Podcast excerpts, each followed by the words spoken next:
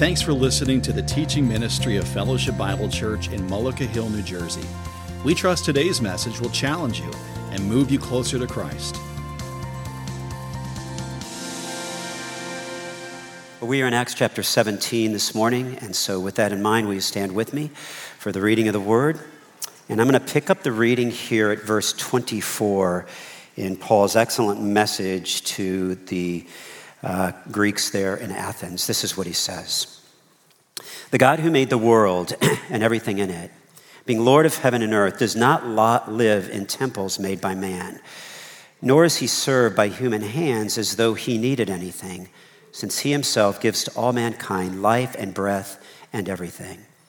And he made from one man every nation of mankind to live on all the face of the earth, having determined allotted periods and boundaries of their dwelling place, that they should seek God and perhaps feel their way toward him and find him, yet he is not actually far from each one of us.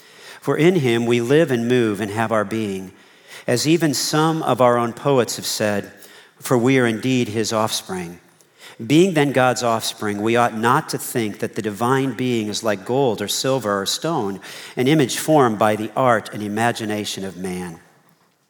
The times of ignorance God overlooked, but now he commands all people everywhere to repent, because he has fixed a day on which he will judge the world in righteousness by a man whom he has appointed, and of this he has given assurance to all by raising him from the dead. This is the word of the Lord. You may be seated. This is a great, great passage for a number of reasons. And whenever you're a pastor or a preacher, you're, you're kind of wrestling with where you actually take that particular message, where you focus it. Initially, I focused it in this idea that we should be sharing the gospel, how we share the gospel with those who disagree. And I still believe that's the purpose of the text, but I want you to just, for just a moment, um, put a caveat on it. This is a passage where Paul is overwhelmed by the idolatry he sees in the city of Athens. And it's easy for us to think, well, we're not idol worshippers because there aren't any idols in my house. And we forget that there are idols in our lives. Uh, things like materialism, things like hedonism, things like, um, like, like, like looking at the things that draw us from the world around us. So while we are looking at it for how we share the gospel with those who disagree, I don't want you to think you're exempt from this passage. Like you're the only person looking and saying, okay, now I know what to do with, uh, with people who are lost. I want you to also recognize that there is a place in this text for you to say, Am I living like an idolater, even though I claim to be a Christian? Okay. So, with that in mind, let's just unpack it. Sharing the gospel with those who disagree. There's three things we got to do we got to find, we got to share, we got to expect. Okay? So the first thing you want to do is find commonality to start the conversation. Now, I read from you Acts chapter 17, uh, starting at verse 24. But if you drift back up to verse uh, a little early, well, let me show you this real quickly. Here's how Paul finds commonality. He is talking to Greeks, um, he is talking to people that he is not one of them, and yet, notice when he's standing in the midst of Areopagus, that's the mountain, you'll see it in a second. Men of Athens, I perceive that in every way you are very religious. Notice how kind this is. He isn't saying, Let me tell you what's wrong with you. For as I passed along and observed the objects of your worship, I found also an altar with this inscription to the unknown God. Here it comes. What therefore you worship it is unknown, this I proclaim to you. I want you to see that Paul started with a conversation, a commonality. He didn't just start with a conversation that said, Let me tell you what's wrong with you. And I want you to see that because we find commonality start the conversation. Three things you want to do ask questions, be knowledgeable, and don't wait. Okay? Ask questions. Ask questions. And here's my way of saying that it's a better bridge than your anger, right? You say, well, Paul wasn't angry. Oh, yes, he was. That's what makes this passage so amazing. Paul was ticked off, okay? And I'll show you that in verse 16. Now, while Paul was waiting for them at Athens, his spirit was provoked within him as he saw the city that was full of idols. Now, the word provoked here is a word that actually means kind of like to be laid alongside acid, okay? Like something that's just, it just is eating at your heart. Like just picture that, okay? Like it's just eating away at your heart. He, he is legitimately angry and frustrated with what he sees. Bear in mind, he's got the gospel, the good news. He steps into Athens where there are temples built to false gods, where every place he turns, there's another idol. So there is anger here for Paul. But I love this, verse 17. So he reasoned. That's the Greek word dialegomai. It's a word that means he's Q&Aing with them, okay? He's talking with them. He's asking questions of them. And I just want you to picture this again. He asks questions. It's a better bridge than your anger. You say, The things I see in this world, Phil, today make me so angry, I just can't help but say something about them. Okay? I get it, but that's not a good bridge. Okay? Like, I'll just be real specific. That's dynamite under the bridge. Okay? That's what that is. You have every right to be righteously angry. But if you want to build a bridge to people to share the gospel with them, then you better find a way to start asking questions, dialogue with them. In fact, the Life Application Bible Study adds this note Paul turned his internal turmoil into positive action. He looked for opportunities to share the gospel. Does the lostness of people move you to action? Right? Don't forget, people are lost. They're confused. You're going to see that in a moment when we talk about the Epicureans and Stoics. Okay, here we go. Be knowledgeable. Understand what they know and what they don't know. Be knowledgeable. Understand what they know and what they don't know. Paul understood something about the people he's talking to here. He calls them, uh, he references them as Epicureans and Stoics, so I'll unpack that for you in a moment. But you will not believe how much these people living 2,000 years ago are exactly like us. Okay? And Paul has an answer tucked in the gospel. It's, it's in the gospel that explains something purposeful that they can't answer. And he's going to give you that in a second, but you need to be knowledgeable, understand what they know and what they don't know. If you are engaging with the people around you and they're talking with you and you don't know, you better sit down and have a cup of coffee and ask some questions. Because before you think you know it all, you need to understand where they're coming from. That's exactly what Paul does. And he does that incredibly in this passage because he's talking to, verse 18 there at the bottom, some of the Epicurean and Stoic philosophers also conversed with him. These individuals were talking with him. So here's what you got. So typical of Paul, he comes there, he goes into the synagogue. Remember, that's not the Jewish temple. That's kind of like the Jewish Sunday school, Jewish Saturday school, okay? That's where they would go and meet, okay? They'd go and meet there and they'd interact about these truths. That's what they're doing, okay? And he talks with devout persons, but then he goes to the marketplace. And if you're thinking of the marketplace like the shopping mall, that's not what it was like, okay? The marketplace was where people conversed about their ideas. They sat down, they talked about these things, they wanted to interact with them. That's what's happening here. They are interacting in the marketplace with those who happen to be there. And some of those who were Epicureans or Stoics were there. Now, I have to explain that to you briefly. So, just for a moment, here's what's going on there. The Epicureans and Stoics were the dominant philosophers in the Greek culture. Okay? The Epicureans believed that seeking happiness and pleasure was the primary goal of life. Okay, stop right there. The Epicureans believed that seeking happiness and pleasure was the primary goal of life. Does that sound vaguely familiar at all? Okay. Yeah, you're laughing because you know that that's what everybody is thinking, right? If I'm happy, if I'm happy, that's what I'm supposed to be doing, right? If I find pleasure, that's what I'm supposed to be doing. That's exactly what our world operates on. Now, now, for just a moment, understand that that does not take into account the fact that the world in which you and I live is a world full of suffering. The Epicurean would say, listen, just ignore the suffering, okay? Uh, it's a bad day, let's just go get another drink, okay? I just want to put it away. He's running from the difficulties. But look at the Stoics. Stoics place thinking above feeling and try to live in harmony with nature and reason, suppressing their desire for pleasure, thus, they were disciplined. So you have this group of people that say, hey, let's just party and forget about it. Okay. And you have this other group of people that says, listen, there's got to be a rational way to deal with this, and the way I'm going to deal with it is I'm going to push down my emotions. I'm going to push everything down. I'm just going to try to think out of this box. Okay? That's exactly where our world lives. And these are the people to whom Paul was speaking. Paul's got an answer. And the answer kind of gets him upset But the answer is he keeps speaking about Jesus and the resurrection. Okay? Now, for just a moment, understand that. This is what makes the Christian message clearly, in my mind, the best message to the world today because it has an answer for suffering. That's right. The Epicureans didn't, they're going to drink it away. The Stoics didn't. They're going to suppress everything they feel about suffering, everything they feel. They're going to be very disciplined so that they can handle the hard times of life. Okay? Only the Christian says, Of course, there's suffering in the world. Here's the good news there's a resurrection. Jesus died and he was resurrected so that one day, Paul's about to say in his message, you and I will be resurrected too.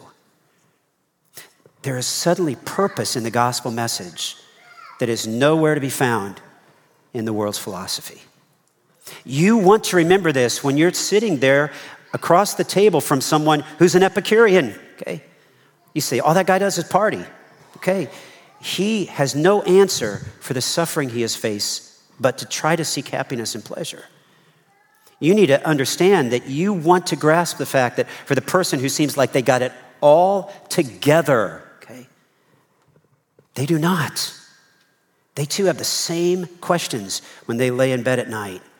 They might act like they got it all together, like they're the most self disciplined person you've ever met. I'm telling you, at night they got some questions. And here's the thing only the gospel has the answer. In fact, um, just another Greek philosopher writing back, I don't know, 460 BC, observed of the Athenians, that is, those in the city to which uh, Paul would be preaching 500, 450 years later. You are the best people at being deceived by something new that is said. Okay. That sounds like something I just pulled off off the internet, doesn't it? You are the best people at being deceived by something new that is said. Okay. This is the world in which we live. Only God's got the answer for this. Okay. So the first thing you want to do is you want to find commonality to start the conversation, ask questions. It's a better bridge builder than anger is. Be knowledgeable, understand what they know and what they don't know. That's why Paul says, You got an altar here to the unknown God. Let me talk to you about that one. And then don't wait, don't wait. Be praying and looking for opportunities. I love this. In Acts chapter 17, Paul is waiting in Athens. He's waiting for Silas and Timothy to come there. And they said, Hey, we'll meet you at Athens. But they don't show up right away. Now imagine, last time you were at an appointment and somebody didn't show up, were you like, like thinking, you gotta be kidding me. I got so much to do. Like, why did they not show up? Okay, that's not Paul. Look at this. Now, why, while Paul was waiting for them at Athens, Paul said, listen, they're not here. I got some free time. Who needs the gospel? Okay. That is such a different perspective, isn't it? He's not frustrated. He looks around, he sees the idols, his spirit gets provoked, he grows angry. He says, I got to talk to somebody about this. He starts to ask questions, he dialogues with them, both in the synagogue and then in the marketplace, and eventually they say to him, Whoa, we want you to talk to all of the philosophers in Athens, and we do this on this place called Mars Hill or the Areopagus, which is right outside. It's a mountain there. You'll see a picture for a second. And so Paul's got his opportunity, and here's what Paul does he shares scripture based truths about God. That's it. He shares scripture based truths about God. Now, I'm going to tell you right now, this is really, to me, this is one of the coolest parts of my discovery in the message. Paul doesn't open it up like he does to a bunch of Christians. Like, here I am with you guys, right? I got my Bible open. See, like, that's it. I got my Bible open. Paul talks about God without any scrolls there because he knows things about God because he knew the scriptures so well. He doesn't say things like, "Oh, God's the creator." Let me I'm going to explain that to you from Genesis chapter 1. He doesn't do that. He just says, "Let me tell you about the creator God." This is so cool. His understanding of God is shaped by the scriptures. Now, for just a moment, if I could take you back to, uh, to that place in Athens, you would know that as you looked out, you would see temples built to Greek gods and goddesses that were fakes, you, fake gods and goddesses. You would see idols everywhere you turned. Everybody had an opinion about what God should be like. But Paul's the one who shares this is God from the scriptures. notice this too. When you see Paul in the book of Acts share in the synagogues, he starts with the scriptures. But when you see him share with people who do not know, he doesn't start with the scriptures because they don't see that as their authority. He starts with the Creator God. Here's five things that he explains about God, okay? Share scripture based truths about God. Here's five things, and gonna, you're going to get a chance to write them all down. Just stay with me, okay? Here we go. Our Creator cannot be created. That's right. Our Creator cannot be created. This is what he says, verse 24 The God who made the world and everything in it, the God who made the world and everything in it, being Lord of heaven and earth. This God made the world and everything in it. You may not think about this, but this is a great argument with someone who, who doesn't believe in God. You might want to ask them just if you look at things that are created, do they not speak to the fact that there's a creator? Let me show you that. One of my, uh, my favorite experiences ever. The first time I went to Kiev in Ukraine, uh, my friend invited me to something called the Micro Museum, okay? And the Micro Museum, true, is because uh, I've seen it, okay, is a museum where there are world record sculptures that are so small and so minute that you can't really see them until you look through this magnifying lens. And I remember when we walked in there, it's just a museum. It's in a it's in a Orthodox church there in Kiev, um, that, because the Russians turned those all into museums as opposed to churches, right? So there it is. It's a museum, and I walk in and it's just one room. And I said to my friend, he said, "What do you think?" And I said. Well, it's not very big. And he said, Phil, that's why they call it the micro museum, okay? So now I start to look through these lenses, and this is what I see. Are you ready for this? I see that a man has sculptured four camels in a pyramid in the eye of a needle. Okay? He has sculpted a chess set on the head of a pin. Okay? And here's my favorite one up here in the left hand corner. He has sculpted a rose in a hollowed out hair. Okay? you say, Phil, that's impossible. When you read about the Russian sculptor who did this work, when he was sculpting underneath the microscope, he learned to sculpt, he learned to, he learned to manage his heartbeats and only sculpt between heartbeats because the pulse in his fingertips would mess up the sculpture he was making, right? So you're talking about minute, minute stuff.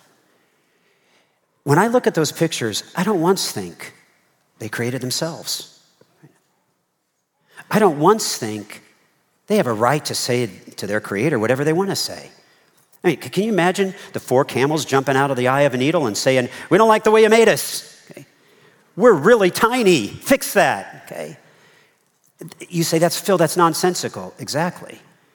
And yet, all of these Greeks in the city of Athens had sculpted images of what they thought God was like.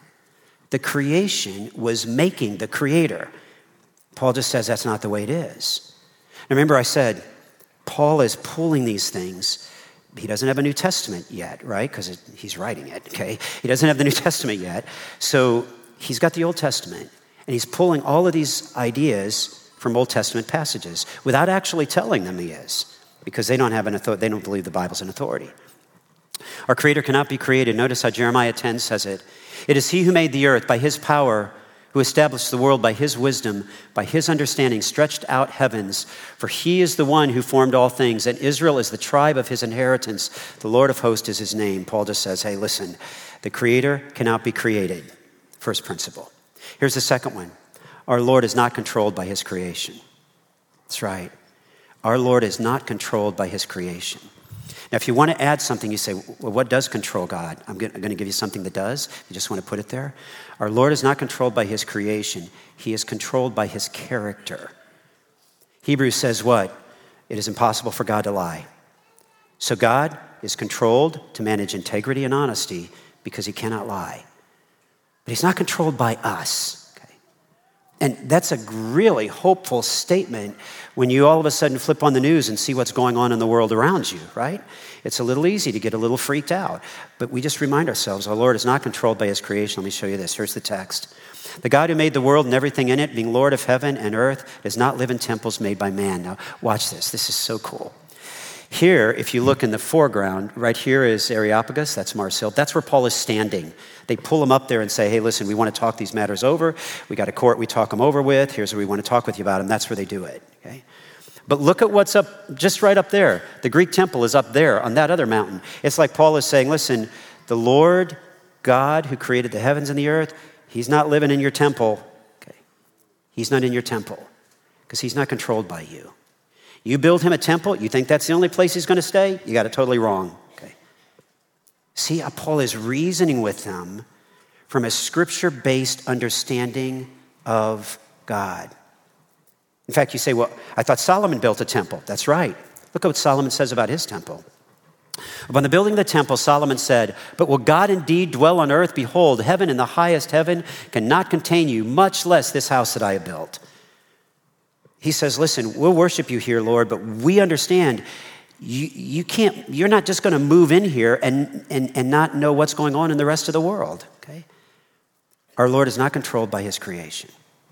Here's the second one our sustainer has a plan. Our sustainer has a plan. And when you unpack this passage in Acts chapter 17, you're going to see it, okay? Here we go. It says, Nor is he served by human hands as though he needed anything, since he himself gives to all mankind life and breath and everything. There it is, okay? Um, by, by, the way, just for a moment, just do this with me. Find your pulse. Can you do that?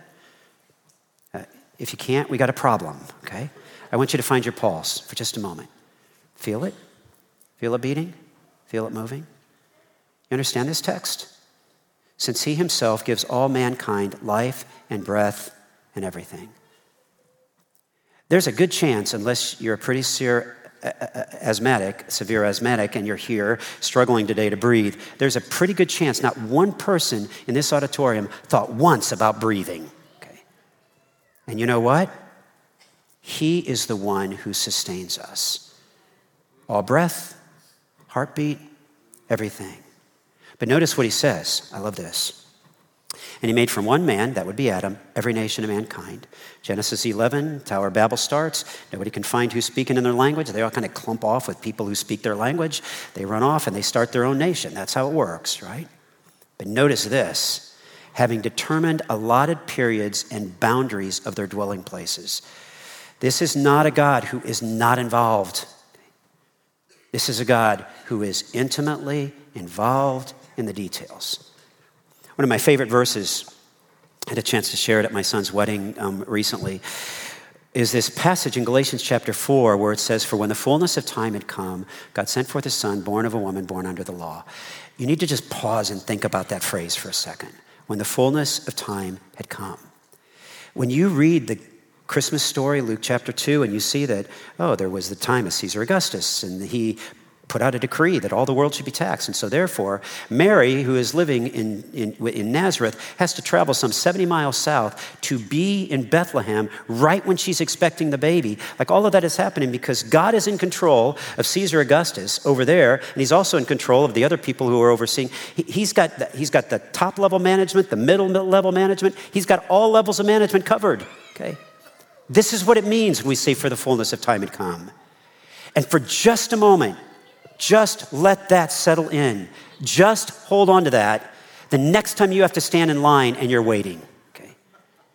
And you're saying, good grief, can't they hire somebody to do this? Okay. I just want to remind you in that moment, God has not lost control. Fullness of time is coming. I can remember that because at my son's wedding recently, I shared this story and I said, Listen, this is a beautiful thing to know on your wedding day that God in His providence brought you guys together. Because the story kind of worked like this, and, and they're not here, so I can tell it on them, right? Okay. My son Adam got a job in Greenville, South Carolina. He moves to Greenville, South Carolina. He says, Dad, I, I, am going to go down this weekend to look for an apartment. I said, I don't think I'd do that. Um, you know, I, I, think you should just live homeless for a while. I, I didn't say that, okay.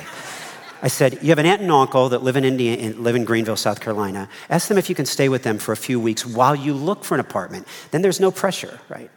So he goes down, he stays. There is a tornado that comes through South Carolina, and so his future fiance calls my, um, his aunt and uncle and says, because they had a common acquaintance in their daughter, says, Hey, can I stop at your parents' house? Okay. Now just imagine this for a moment. My son sits at the kitchen table. He's playing a game of cards. There is a knock at the door. The door opens, and she walks through the door. Okay? They have no means of meeting if this doesn't happen. They went to the same college for two and a half years. They never saw each other, they didn't know each other. They had the same friend groups. You'd think they'd have run into each other. Never happened. But God, in His sovereignty and in His providence, arranges a moment where, oh, she's going to drive, drive right back to Charleston. I need her to stop at Greenville. Let's see. Okay, I'll drop a tornado over here and she'll have to stop. Okay? That's how that works, see. And do you understand what a comfort that is when all of a sudden you enter a marriage and you go through some difficult times and you face the valleys? You know that the God who arranged all of that is also the God who's arranging all of this. See? It's beautiful. Can you look at those phrases again?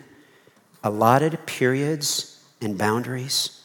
God sets boundaries between nations. He sets time frames when people will reign and rule. This is what Paul is saying. He says, listen, this sustainer, this sustainer has a plan. Okay? You say, cool, what's the plan? Glad you asked. Here it is. Oh, I'll show you that, by the way, back in the Old Testament. Deuteronomy 32, verse 8. When the Most High gave to the nations their inheritance, when he divided mankind, he fixed the borders of the people. This is what Paul knows. He knows his Bible, so he just says, hey, listen, let me tell you something about the sustainer. He's got a plan, okay? Here's the fourth idea our Savior can be found. I love this. You need to know this when you're sharing the gospel with people. Our Savior can be found.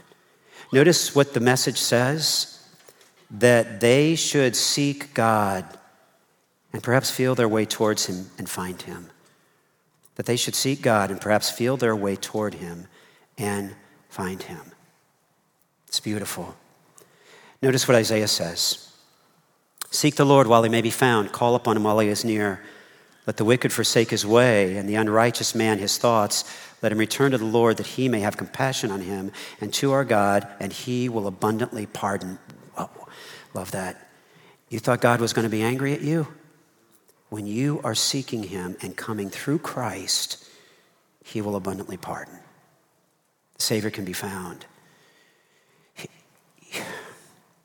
You and I need to let the people in our world know that.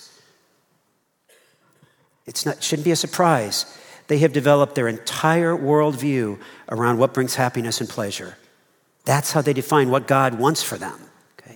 Or they've developed their entire worldview of saying, it's really hard. I'm just going to buck up underneath it. I'm going to get really, really strong. I'm going to be very self disciplined. All the while, what's between both of those positions is the true biblical position.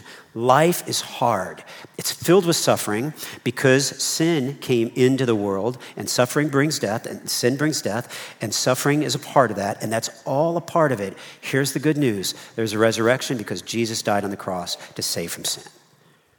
And when Paul says this, notice what he says. He says they should seek for God and perhaps feel their way toward him and find him. Can you imagine?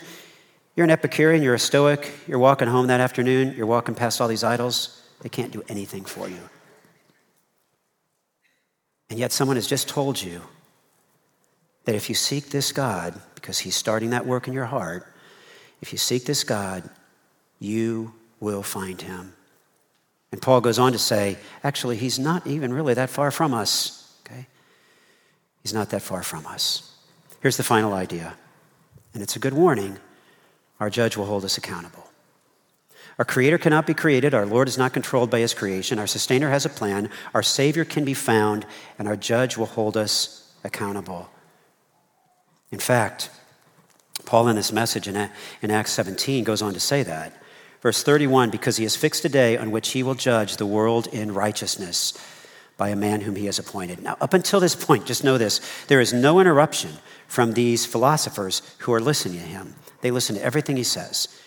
He, they're about to get upset when he talks about raising him from the dead because they can't comprehend the resurrection, because they can't comprehend their purposes of suffering, because they ran off to happiness or they ran off to self discipline, but they didn't really grasp suffering as a part of life and the fact that it is a part of life, and therefore, because it is a part of life, I better find a different hope, and that's in the gospel. Okay? But notice with me, if you could, Isaiah 66. For behold, the Lord will come in fire, and his chariots like the whirlwind, to render his anger and fury, and his rebuke with flames of fire. For by fire will the Lord enter into judgment, and by his sword with all flesh, and those who slain by the Lord shall be many. You cannot speak of God without considering, if you're going to have a scripture based position on God, You cannot speak about God without speaking him about him as the judge who holds us accountable. He's not God if he doesn't do that. He is the creator who can't be created, so he's got a right to rule. Therefore, whatever his rules were or his laws were, you and I have to say, listen, I can't tell him one day, well, that's, I just decided to do it differently. He ultimately is the judge who will hold us accountable. Yesterday, when I was running, I downloaded some old music from the 70s. I'll do that sometimes just to make me feel younger than I really am, okay? And I came upon this song that I thought, wow, that thing was written probably 50 years ago, and yet it, uh, it seems to capture the world in which we live. Because for the last, I don't know, few years, I've been saying it seems like everything's upside down, right? Like the things that made sense before, they're not considered to make sense anymore. And everything is upside down in our culture and in our world. It's all upside down. And then it occurred to me maybe it's because the people actually are upside down. Look at this song for a second. What if we've fallen into the bottom of the well, thinking we've risen to the top of the mountain? What if we're knocking at the gates of hell, thinking we're heaven bound? What if we spend our lives thinking of ourselves? That sounds like our world, right? When we should have been thinking of each other.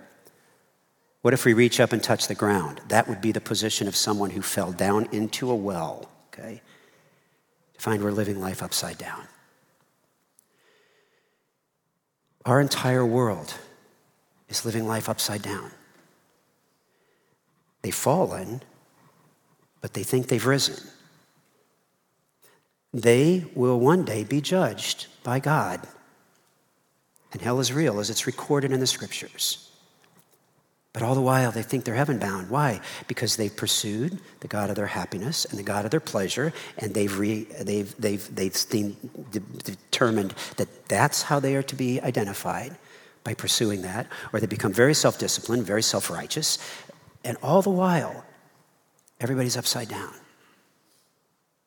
This is why we share the gospel with those who disagree. So, one more thing you need to know expect some to reject, some to accept, and some to procrastinate. That's right. Right in the text, you got it. Here we go. Acts 17, verse 32. Now, when they heard of the resurrection of the dead, see, there's where it was. By the way, that's the only thing that gives purpose to suffering. The fact that even Christ went through all that suffering, but he was resurrected. He just didn't disappear off the planet in, in some other way. He was resurrected. When they heard it, some mocked. That's right. Some said, We will hear you again on this. That's procrastinating. And some men joined him and believed. That's why we say expect some to reject, expect some to accept, and expect some to procrastinate. But I love this.